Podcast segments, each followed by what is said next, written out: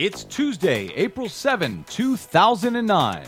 Marine biologists call it the Great Pacific Garbage Patch and say it is so out of control that it can't be cleaned up and is going to be with us forever, just taking up space and killing wildlife, like a giant Sarah Palin.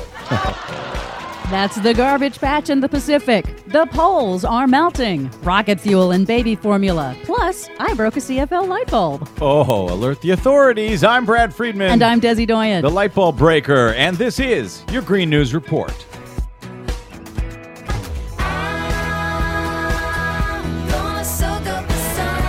Okay, we got a lot to get to today, including Desi Doyen, a uh, toxic hazard. What do you have for us, Desi? Scientists in Antarctica say one ice shelf has disappeared, another is on the brink of collapse, and polar glaciers are melting faster than previously predicted.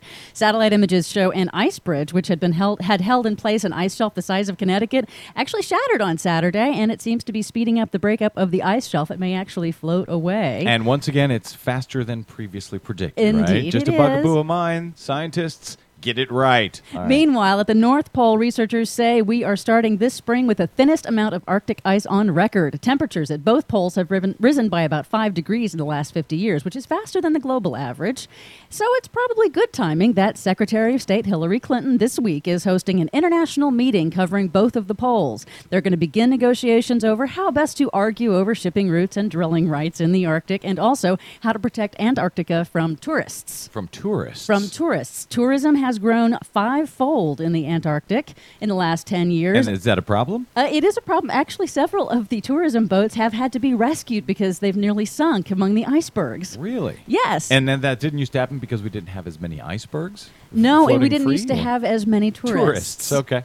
The Centers for Disease Control say they found traces of a chemical used to make rocket fuel in samples of powdered baby formula, the chemical perchlorate, which is made famous in the film Erin Brockovich. Remember that Sure. one? Leaches into groundwater supplies near defense facilities and aerospace industry places, and also apparently uh, seeps into the cow's milk used in manufacturing the baby formula. Now, the CDC says that if it's mixed with water that also happens to be contaminated with perchlorate, then it's an unsafe level of rocket fuel additive for adults. On the other hand, we could launch babies to the moon.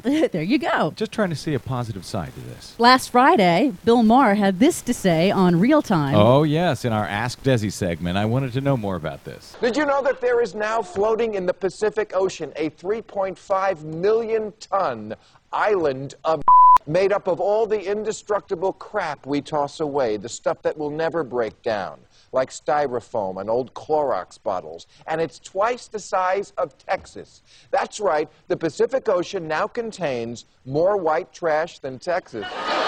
Okay. Now, setting aside the shot at Texas, from whence you come, Desi. Yes. So I want to let everyone know. Thank uh, The uh, is this true? Is it really a, a, a- a garbage patch in the ocean, twice the size of Texas?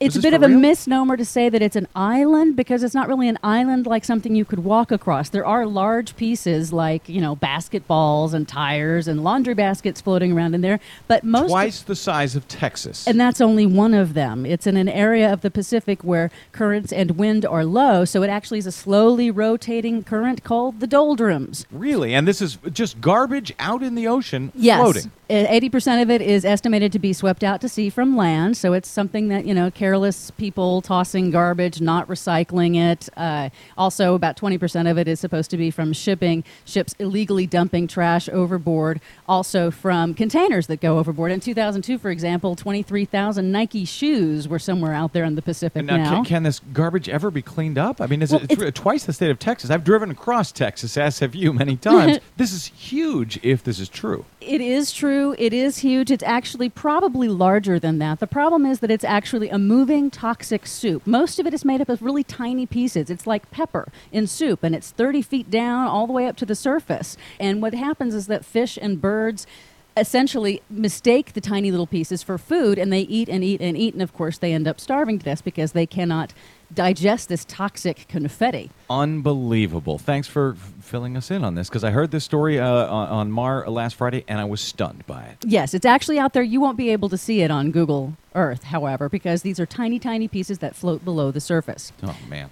Okay, I broke a CFL over the weekend. That's one of those comple- compact fluorescent light bulbs that are supposed to be very energy efficient, the twisty top ones. Yes, but you broke it. It's a toxic hazard. It is because they do contain a tiny amount of toxic poisonous mercury. So, first things that you need to know if you ever break a CFL in your home, which you don't want to do, but if you do, first thing, open all your windows and doors. Second thing, turn off your central air system. And third thing, leave the room for 15 minutes to let it air out. So this is a dangerous hazard. Perhaps we should not be using these CFL light bulbs. Well, there are issues about what's going to happen with all these millions of light bulbs when the next transition light bulb shows up in the world. But right now, what you need to do is you turn off your air conditioning, you open all the windows and doors, you leave the room. Use that as an opportunity to go online and look up the specific cleanup procedures for your hardwood floors or your carpeting because they're different. Which you did, and you took it to a ta- uh, hazardous waste dump. Yes. To uh, Each city r- has different it. regulations for disposal of hazard- hazardous waste, so just take that opportunity while you're airing out the room to go look it up for your locality. All right, check out more on that, more details, how to keep your family safe at greennews.bradblog.com. I'm Brad Friedman. and I'm Desi Doyen. And this has been your Green News Report.